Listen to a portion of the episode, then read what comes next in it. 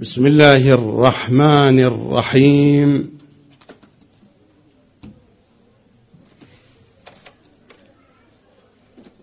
سلام على من اضرموا دارها نارا.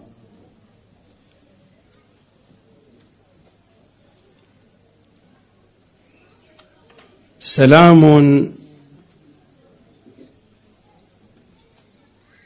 على من ركلوا خاصرتها ظلما وجورا.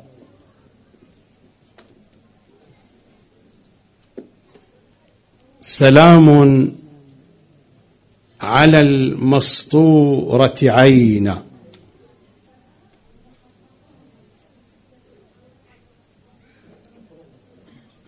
سلام على المسودة متنا وظهرا.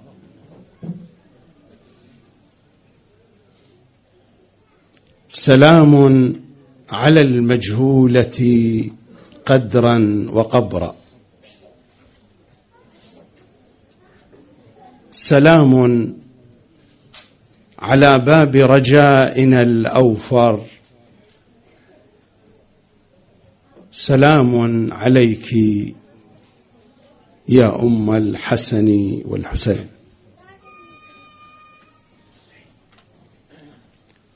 كان حديثي في الليلة الماضية وقفة عند قولتي يا زهراء.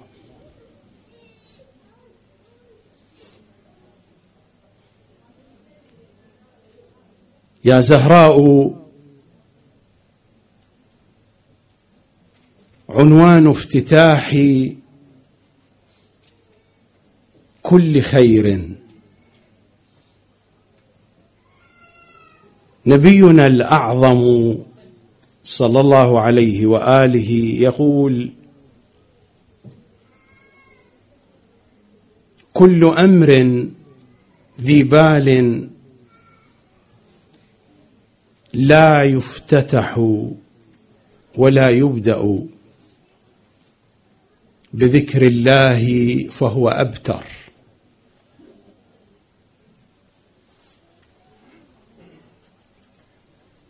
وأحاديث أهل بيت العصمة تحدثنا صريحا. أن من ذكرهم صلوات الله وسلامه عليهم فقد ذكر الله. ذكرهم هو ذكر الله بل جاء التعبير القرآني بأنهم الذكر الأكبر. ولذكر الله أكبر. حدثنا الأئمة صلوات الله عليهم في معنى هذا الذكر الأكبر الذي تحدث عنه قرآننا العزيز. قالوا صريحا نحن هذا الذكر الأكبر. يا زهراء افتتاح لكل خير ولكل أمر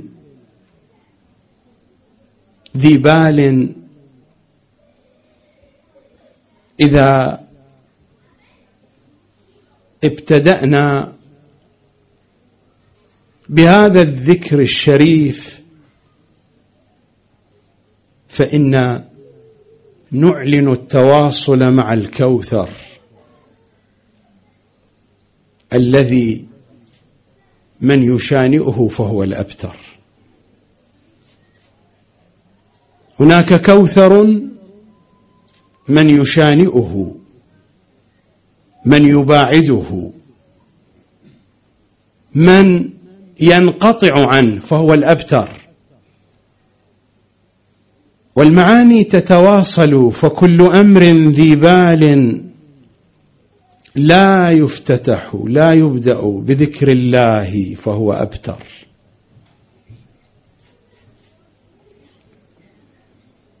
يا زهراء عنوان افتتاح ويا زهراء شعار وعنوان عقيدة. وسبيل نجاة. ويا زهراء هو نداء. والنداء وسيلة تواصل كما بينت في الليلة الماضية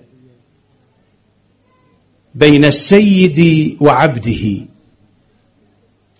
وبين العبد وسيده.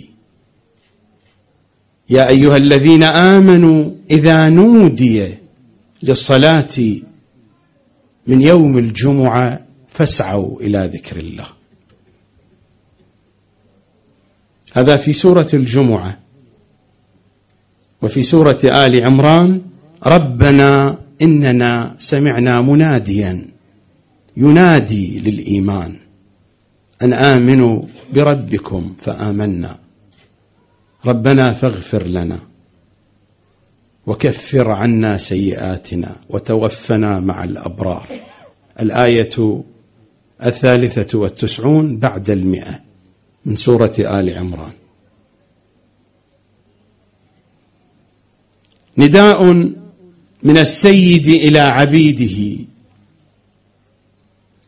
وهذا النداء لا زمان له. حتى لو أردنا أن نقرب المعنى نداء الفطرة في كل مخلوق وليس في بني البشر فحسب في كل مخلوق.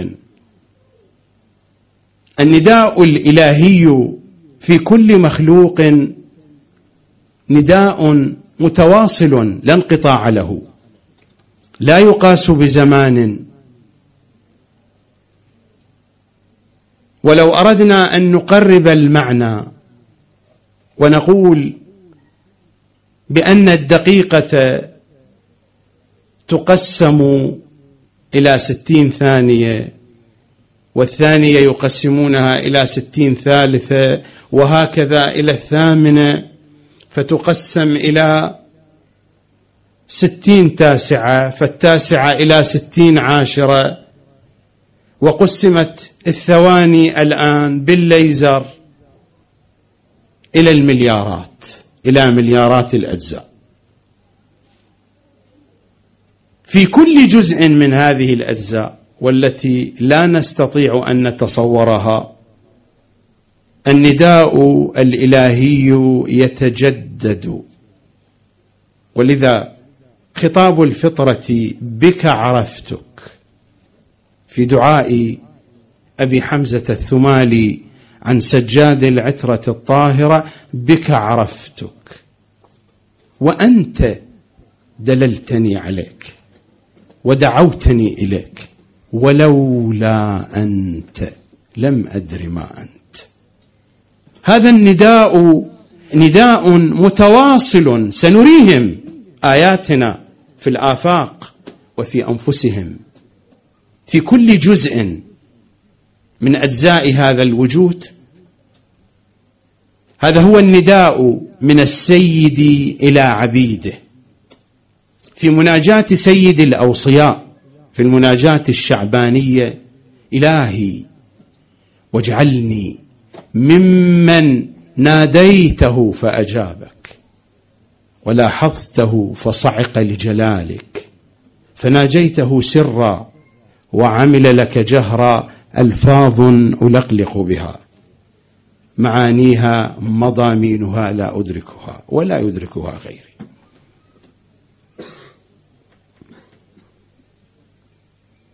إلهي فاجعلني ممن ناديته فأجابك. النداء هو هذه الصلة.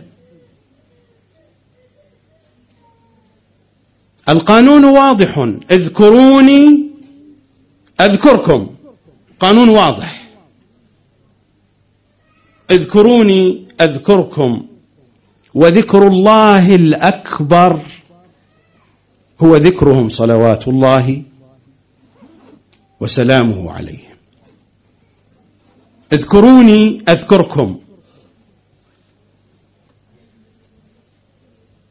إذا نادى المولى فأجبنا فإذا نادينا سيجيب المولى. ومعنى هذا القانون اذكروني أذكركم.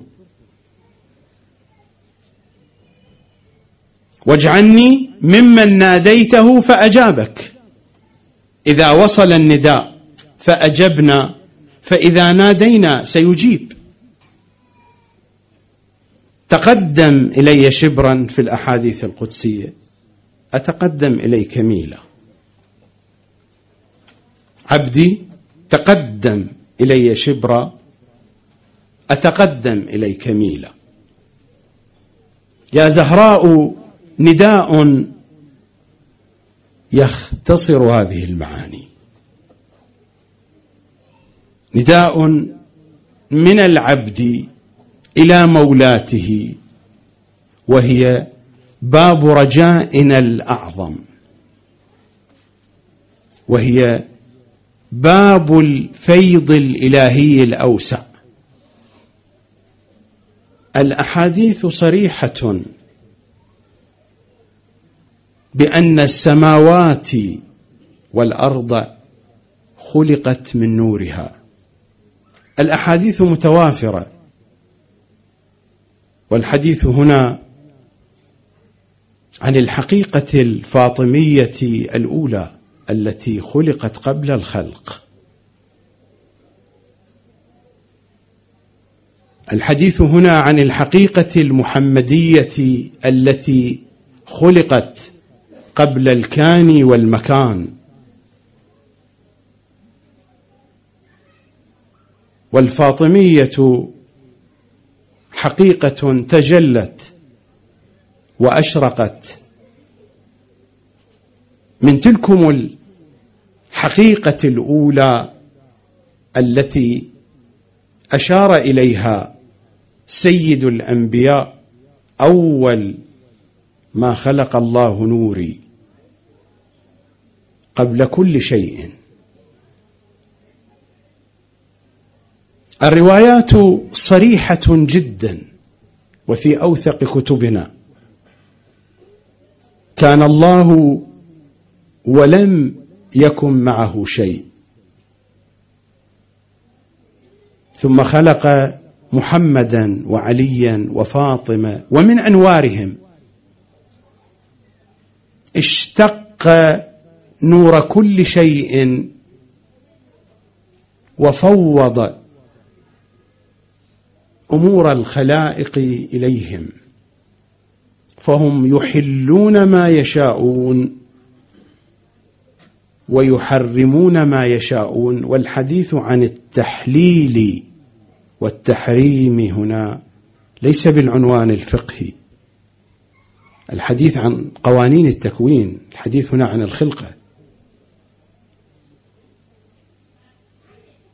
هو بيده الأسباب ونحن نجأر إليه في الأدعية يا مسبب الأسباب من غير سبب.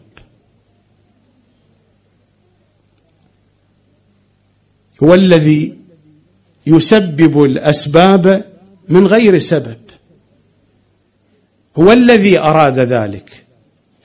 كانت مشيئته وإرادته أن يكون الوجود بهذه التراتبية وبهذا التجلي الإلهي الذي ظهر في الحقائق القدسية الأولى وتنزل شيئا فشيئا.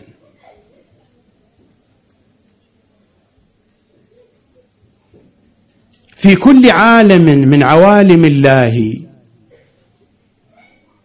حقائقهم تشرق منيرة. تتنزل في كل طبقة من طبقات هذا الوجود أقرب لكم المعنى بمثال. ما المراد من التنزل؟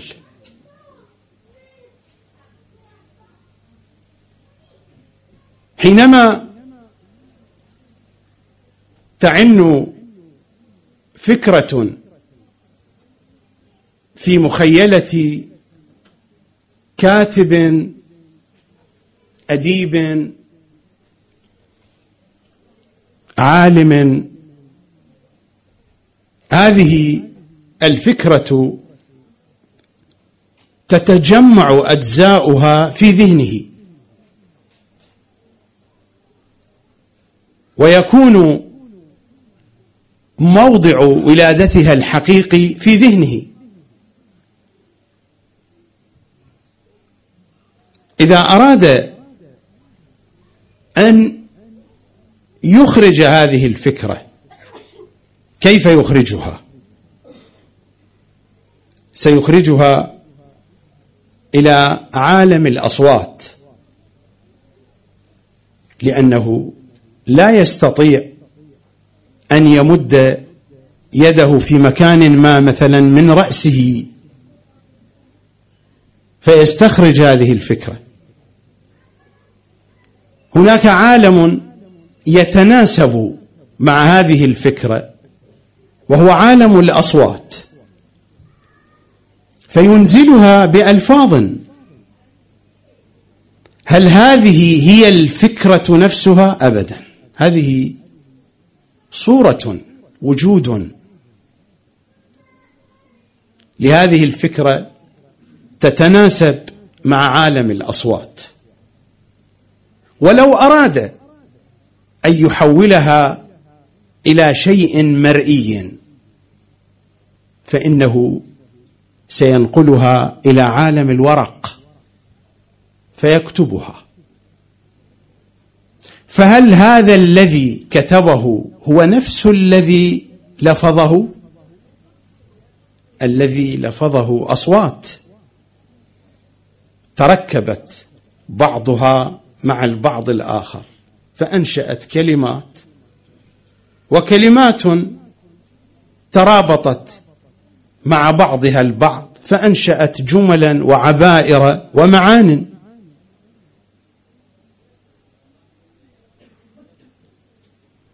هذا هو المراد من التنزل ولو أراد أن يحول هذا المكتوب إلى صورة أو إلى رمز.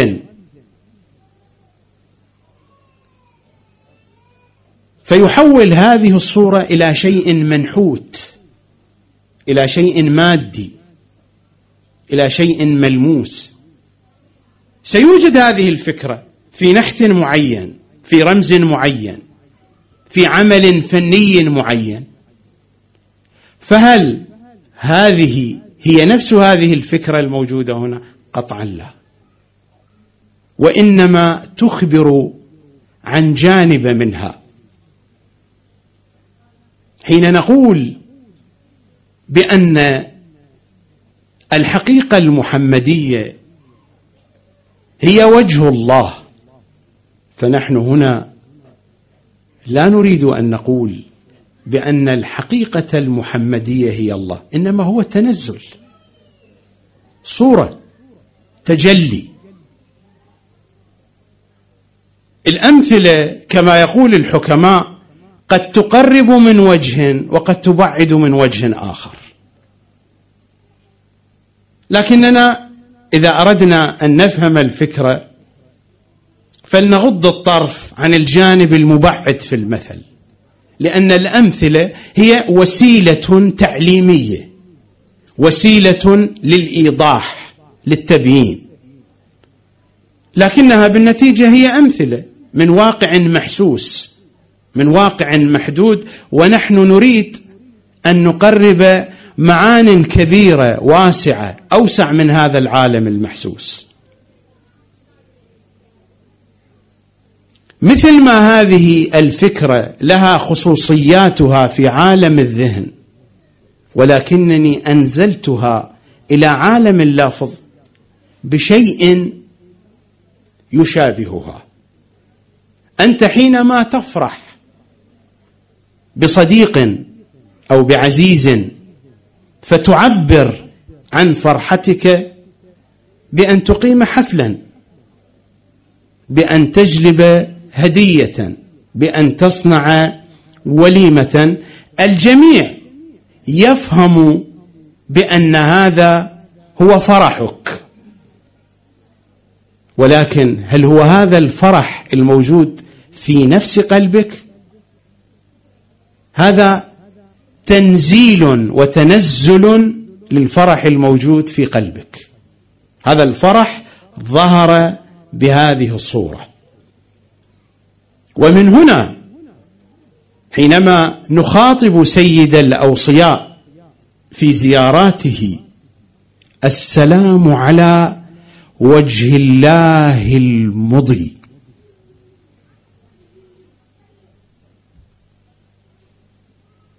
السلام على عين الله الناظرة. السلام على يده نعمته نقمته. وكل هذه الأوصاف وفي الروايات في توحيد الشيخ الصدوق سيد الأوصياء هو الذي يقول أنا قلب الله الواعي. والمعاني تنطبق على إمام زماننا صلوات الله وسلامه عليه بقضها وبقضيضها فما لأولهم لآخرهم وما لآخرهم لأولهم. والقضية واضحة جدا. لمن كانت له معرفة بفكر أهل البيت وثقافة أهل البيت المجردة والمنظفة والمنقاة من أوساخ المخالفين.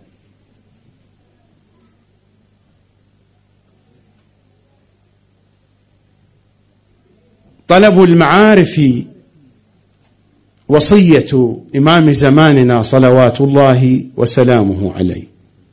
طلب المعارف من غير طريقنا أهل البيت مساوق لإنكارنا. مساوق يعني مساوي.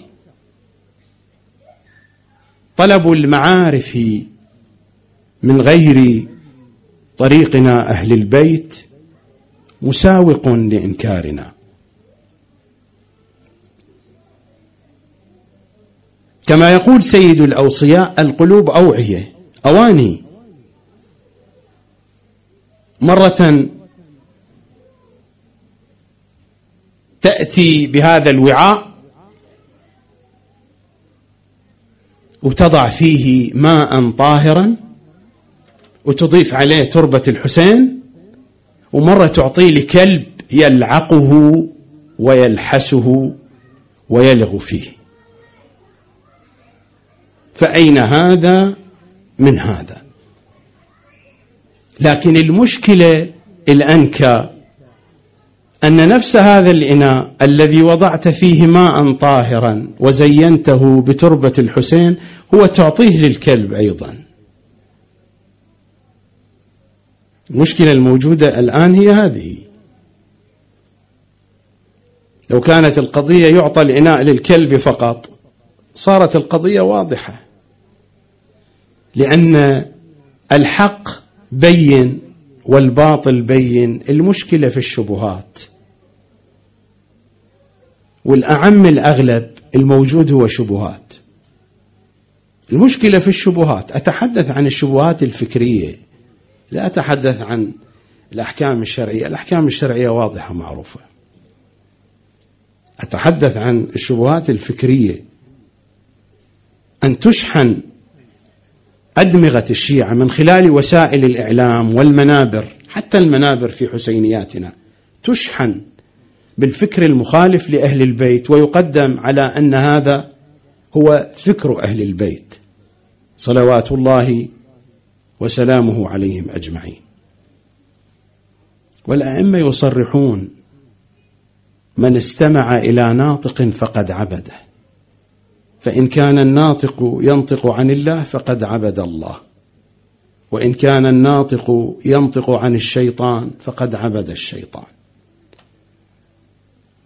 إذا كان الناطق ينطق عن أهل البيت فقد عبد الله وإذا كان ينطق عن السقيفة وأذنابها فقد عبد الشيطان. من هو هذا الناطق الذي ينطق عن الله؟ الناطق الذي ينطق عن أهل البيت. ومن هو هذا الناطق الذي ينطق عن الشيطان؟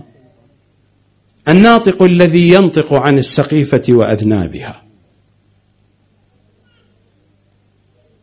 يا زهراء شعار نحتمي به. من كل هذا الضلال الزهراء كما هي قربان للحق هي فرقان يفرق بين الحق والباطل.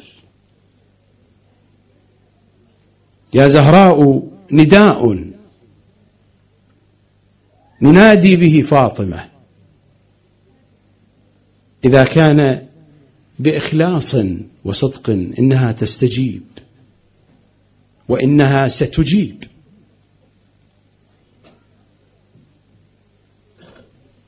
يا زهراء هو قرع للباب الأوسع لفيض الباري سبحانه وتعالى.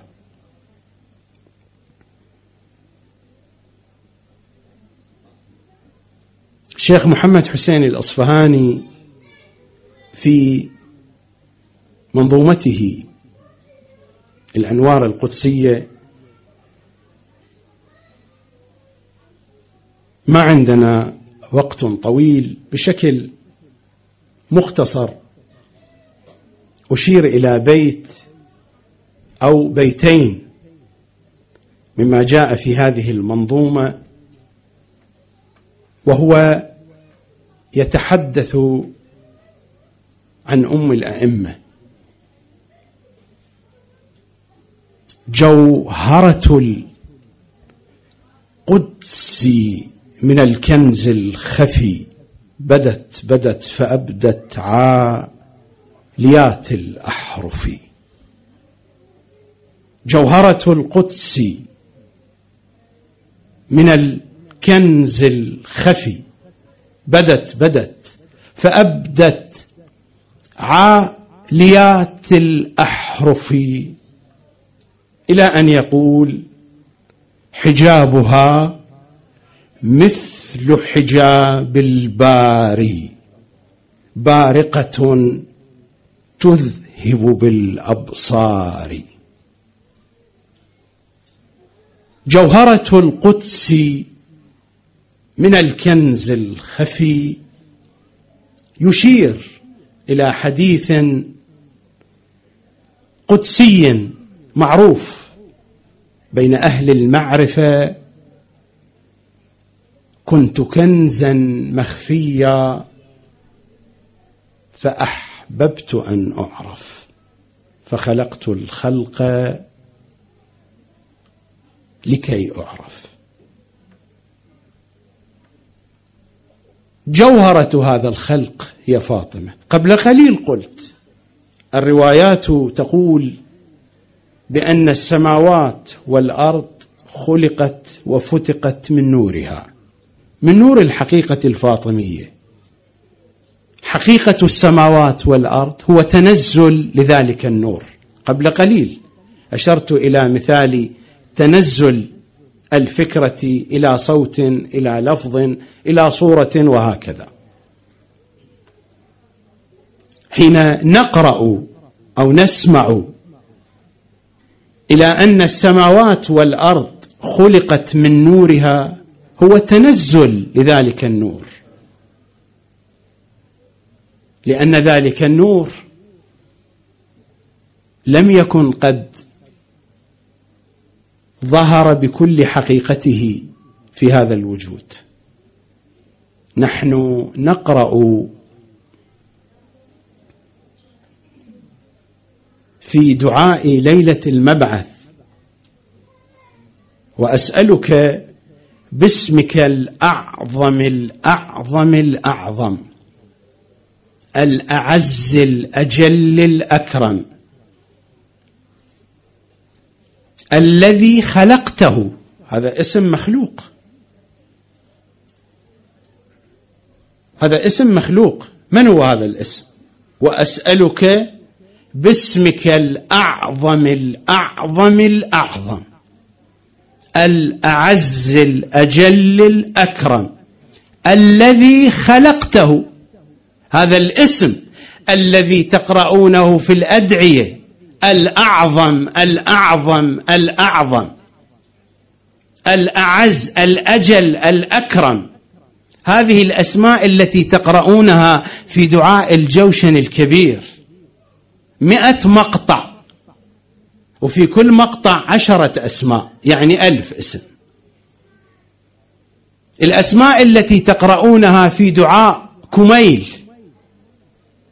في دعاء يستشير.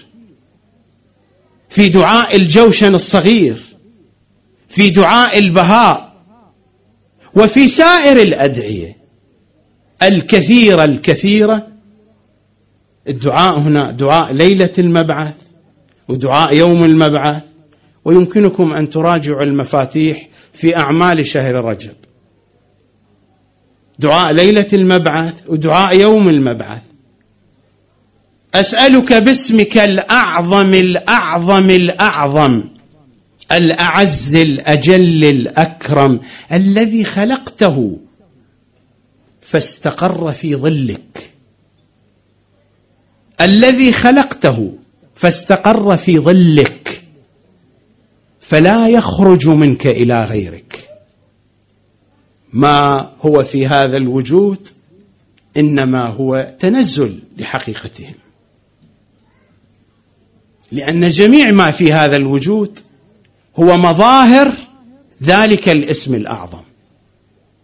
فهل الاسم الأعظم ظاهر في هذا الوجود؟ الاسم الأعظم ليس ظاهرا في هذا الوجود. هذه تنزلات. لأن هذا الوجود لا يسع ذلك الاسم الأعظم. ذلك الاسم الأعظم أوسع من هذا الوجود. الذي خلقته فاستقر في ظلك فلا يخرج منك إلى غيرك. أي مخلوق هذا؟ اليس هو النور الأول. يا جابر أول ما خلق الله نور نبيك. وهذا النور وهذا النور حقيقته بهجته فاطمة. ألا يقول فاطمة بهجة قلبي؟ حينما يتحدث المصطفى في العالم الأرضي وأهل البيت في العالم الأرضي تجلي لتلكم الحقائق. هذه ظهورات لتلكم الحقائق الأولى تتناسب مع هذا العالم. ولذلك لا يقاس بهم أحد. نحن من تراب نحن من طين. أما هم ضرب لهم مثلا في الكتاب الكريم. الله نور السماوات والأرض مثل نوره كمشكاة فيها مصباح. مثل نوره. هذا النور الأول له مثل. مثل نوره كمشكاة فيها مصباح. المصباح في زجاجة. الزجاجة كأنها كوكب دري. يوقد من شجرة مباركة. زيتونة لا شرقية ولا غربية. هذه الشجرة فاطمة. هذه كلمات أهل البيت وما هي بكلماتي هم يقولون هذه الشجرة الزيتونة هي فاطمة.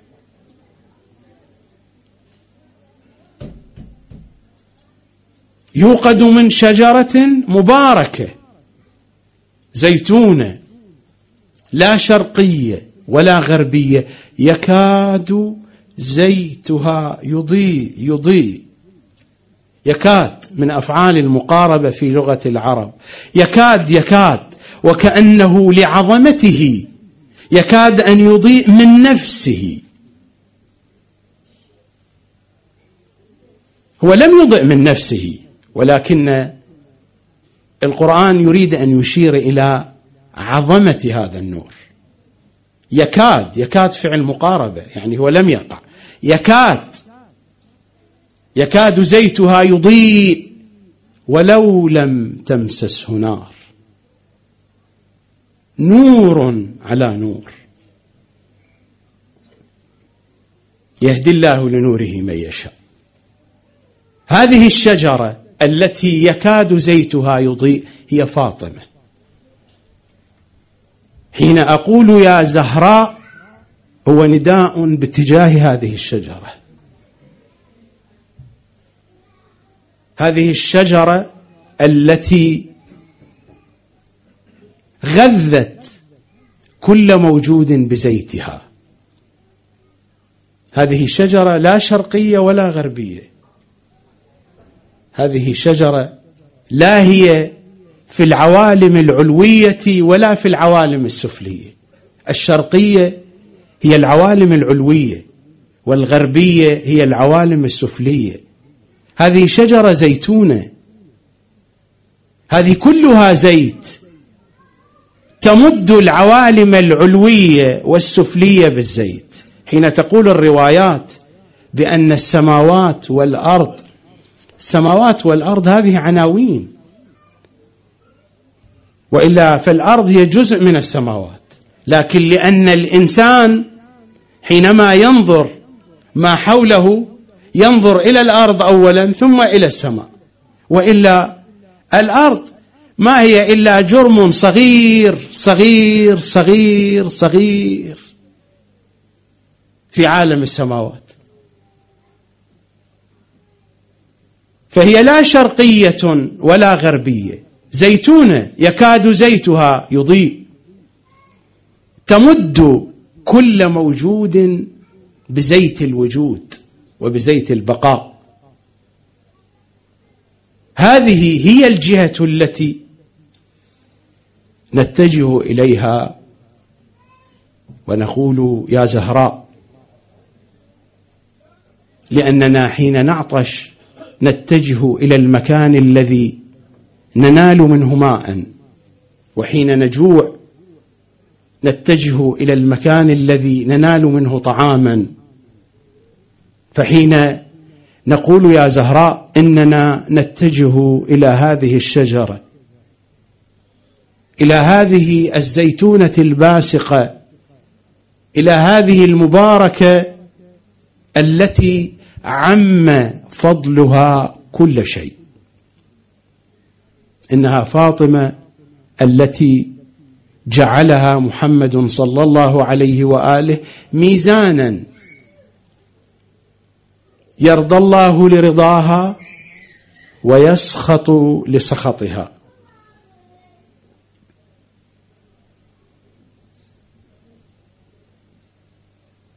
في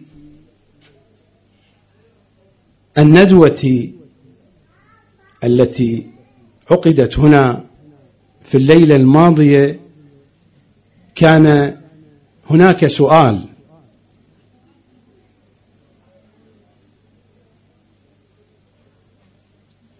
تركت الإجابة عليه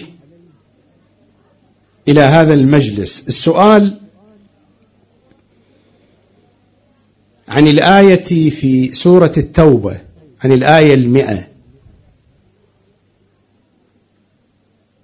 والسابقون الأولون من المهاجرين والأنصار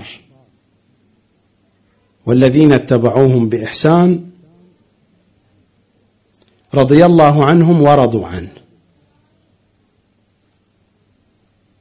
الآية التي دائما يطرحها المخالفون. وأضيف إليها أيضا ما جاء في سورة الفتح أيضا. لقد رضي الله عن المؤمنين إذ يبايعونك تحت الشجرة. في الآية الثامنة بعد العاشرة من سورة الفتح. هاتان الآيتان دائما تطرحان. حينما يكون الحديث عن صحابة النبي صلى الله عليه وآله وأنا هنا لا أريد أن أناقش الآيتين. هناك عدة وجوه لمناقشة هذه الآيات لأن هؤلاء السابقون من المهاجرين والأنصار. هم الذين كما يقولون بايعوا بيعة الرضوان. بعد بيعة الرضوان جاءت حنين ففروا جميعا. القضية واضحة الجميع فروا. فانتهت البيعة من أساسها. لأنه واقعة حنين متى وقعت؟ وقعت بعد بيعة الرضوان. وأنا هنا لا أريد الدخول في هذه التفاصيل التاريخية. أنا أريد أن أشير إلى هذه الجهة. الآيتان تحدثتا عن أن الله قد رضي عنهم. السؤال هنا من الذي يبين معاني القرآن؟ أليس النبي صلى الله عليه وآله؟ من الذي يبين؟ الذي يبين معاني القرآن المفسرون المفسرون كل واحد يقول شيء. الذي يبين معاني القرآن. النبي هو قال يرضى الله لرضاها ويسخط لسخطها. وهذا الحديث موجود عند الفريقين. قضية واضحة والحديث صحيح عندهم أيضا. أليس هذا ميزان على أساسه؟ نفهم معنى الرضا الذي جاء في هذه الآيات. هذا قانون. قانون يضعه النبي على أساسه نميز من الذين يرضى عنهم الله ومن الذين لا يرضى عنهم الله. صحيح الآيات جاءت ولكن هذا تفسير. القرآن يحتاج إلى تفسير ومن يفسره؟ النبي. فحينما يقول رضا الله من رضا فاطمة ويرضى لرضاها ويسخط لسخطها وهذه الأحاديث صحيحة عند القوم. وفي نفس الوقت أيضا في كتبهم في البخاري وفي غيره أنها رحلت عن هذه الدنيا وهي ساخطة عليهم غير راضية. ألا يخرجهم هذا من هذه الآية؟ واضح. هي ميزان الرضا والسخط. أنا لا يعجبني كثيرا أن أتحدث عن مثل هذه المطالب فأحشر أحاديثهم وأسماءهم في جو حديث أهل البيت. ولكن الحديث جر الحديث وهو جواب عن سؤال. لأنهم هم يقولون يقولون الناس تركت العيون الصافية وهي عيونهم وذهبت إلى عيون كدرة إلى مياه المجاري إلى مياه الأوساخ والنجاسات. الطامة الكبرى أن تجد الكثير من خطبائنا من علمائنا يحفظون أحاديث المخالفين أكثر من أحاديث أهل البيت بل يجهلون فيها. لو قيل لهم هذا حديث جاء في كتبكم يقولون لا وهو موجود. وأنا لا أتحدث عن صغار القوم أتحدث عن الكبار وعن كبار الكبار.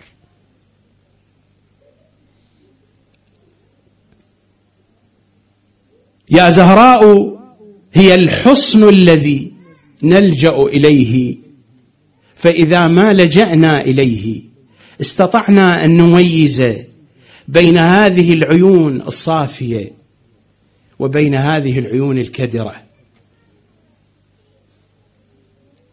لأنك لا تستطيع أن تميز بين الحقائق من دون التمسك بأذيال فاطمة صلوات الله وسلامه عليها.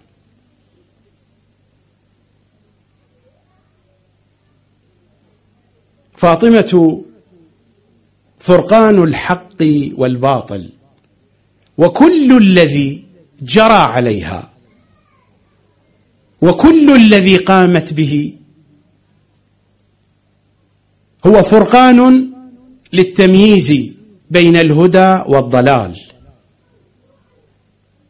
بين الشرك والتوحيد بين الكفر والإيمان. بين العلم والجهل بين الحكمة والحماقة. كل الذي جرى عليها أو صدر منها هو في هذا الجو وفي هذه الغاية. وصيتها لسيد الأوصياء في أن تدفن سرا وصيتها لسيد الأوصياء في أن لا تصلي عليها هذه الأمة هذا النص. لا تصلي عليها هذه الأمة. أمير المؤمنين صلوات الله وسلامه عليه قفل راجعا إلى بيته من المسجد. ولبيته بابان باب على المسجد وباب على الطرف الآخر. خرج من المسجد باتجاه بيته. في الطريق نسوة خرجنا من بيته. كنا عند الزهراء. الأمير لمح اضطرابا على حال النسوة فأسرع. وهن قلن له يا أبا الحسن أدرك الزهراء أدرك فاطمة وما نظنك تدركها. اليوم الذي رحلت فيه أم الحسن عن هذه الدنيا. أسرع سيد الأوصياء دخل والزهراء كانت طريحة الفراش. أول ما دخل ورآها على هيئة على حالة وشيكة من الرحيل عن هذه الحياة. ناداها يا فاطمة ما أجابت وما التفتت إليه يا بنت محمد المصطفى وما من جواب. يا بنت من صلى في ملائكة السماء مثنى مثنى وما من جواب. يا بنت من حمل الزكاة بأطراف الرداء وما من جواب. ثم دنا منها جلس ووضع رأسها في حجره. وقال يا زهراء يا زهراء أنا علي وسقطت قطرات من دموع عينيه على وجهها. فتحت عينيها.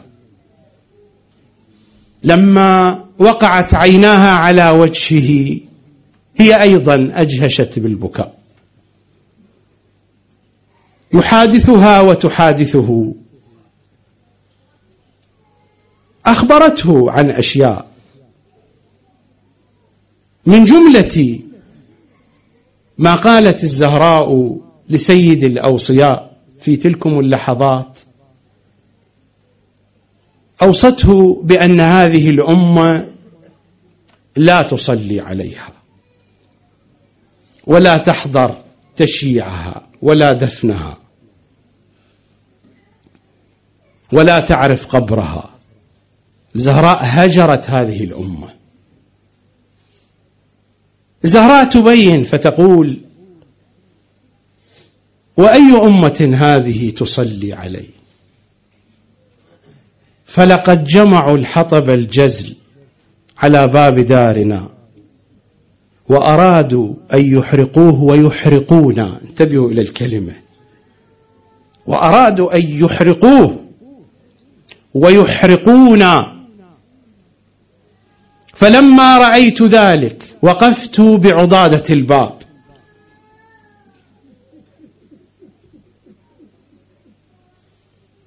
وناشدتهم بالله وبأبي برسول الله. أن يكفوا عنا وينصرونا. هي تقول فاطمة تقول لست أنا. تقول فأخذ عمر الصوت من يد قنفذ. وضربني به على عضدي فالتوى على عضدي. فصار كمثل الدملج. ثم ركل الباب برجله فرده علي. فسقطت على وجهي. والنار تسعر وتسفع وجهي. فأسقطت محسنا قتيلا من غير جرم.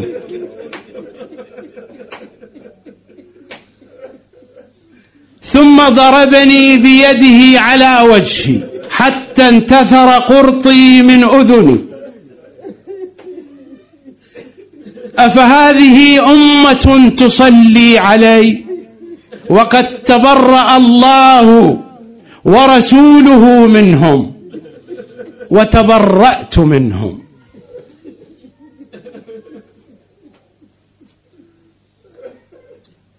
في يوم أمس ذكرت لكم الرواية عن كامل الزيارات عن صادق العترة بأوثق الأسانيد أنها ماتت من الضرب.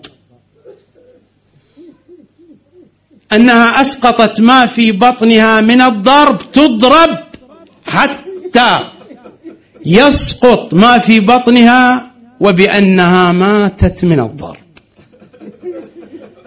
أنا أشير إلى جانب من الضرب. أنا تساءلت ودائما أتساءل. أقول كم هو مقدار هذا الضرب؟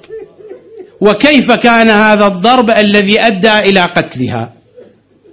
أنا أشير إلى جانب إلى جهة من جهات هذا الضرب. الخاصرة موطن ضعيف عند الإنسان وإذا كانت المرأة حامل الخاصرة تكون أضعف. لنقلب الروايات والروايات ما ذكرت كل شيء. الروايات ما ذكرت كل شيء. لنقلب الروايات. كيف ضربوا فاطمة في خاصرتها؟ الرواية في كتاب سليم ابن قيس. أن ابن الخطاب كان بيده السيف وكان في غمده فوجأها في خاصرتها.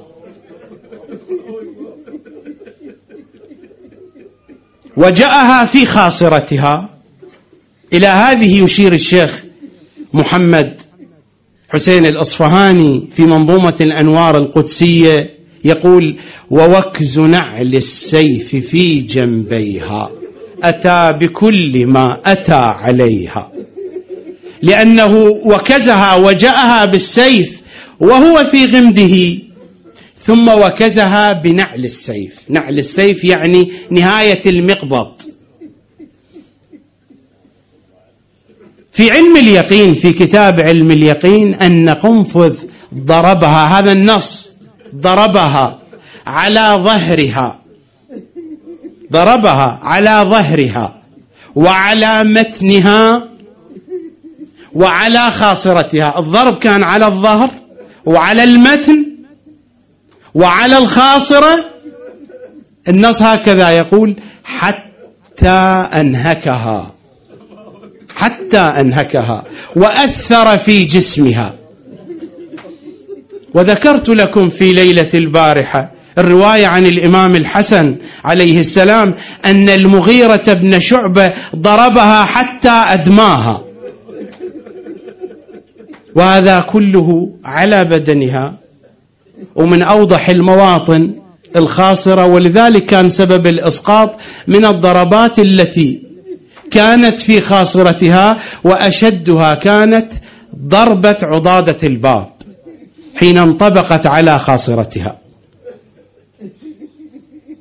أدرك تراتك أيها الموتور يا بقية الله. أدرك أدرك تراتك أيها الموتور فلكم بكل يد دم مهدور. ما صارم إلا وفي شفراته نحر لآل محمد منحور.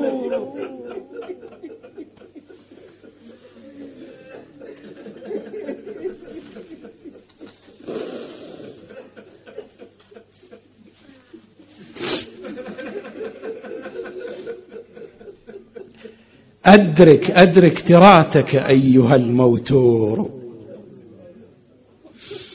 أدرك أدرك تراتك أيها الموتور. فلكم بكل يد دم مهدور ما صارم إلا وفي شفراته. نحر لآل محمد منحور. والبضعة الزهراء أمك قد قضت. قرح الفؤاد وضلعها مكسور. والبضعة الزهراء أمك قد قضت. قرح الفؤاد وضلعها مكسور. يا بقية الله واسأل بيوم الطف سيفك إنه واسأل بيوم الطف سيفك إنه يخرج وفي يده سيف الحسين. واسأل بيوم الطف سيفك إنه قد كلم الأبطال فهو خبير. أدرك أدرك تراتك أيها الموتور.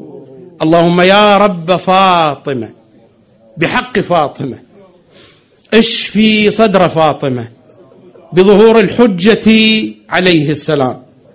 اللهم لا تفرق بيننا وبين فاطمة طرفة عين أبدا. بحق فاطمة وآل فاطمة. أسألكم الدعاء جميعا. وآخر دعوانا أن الحمد لله رب العالمين. وصلى الله على سيدنا ونبينا محمد وآله الأطيبين الأطهرين.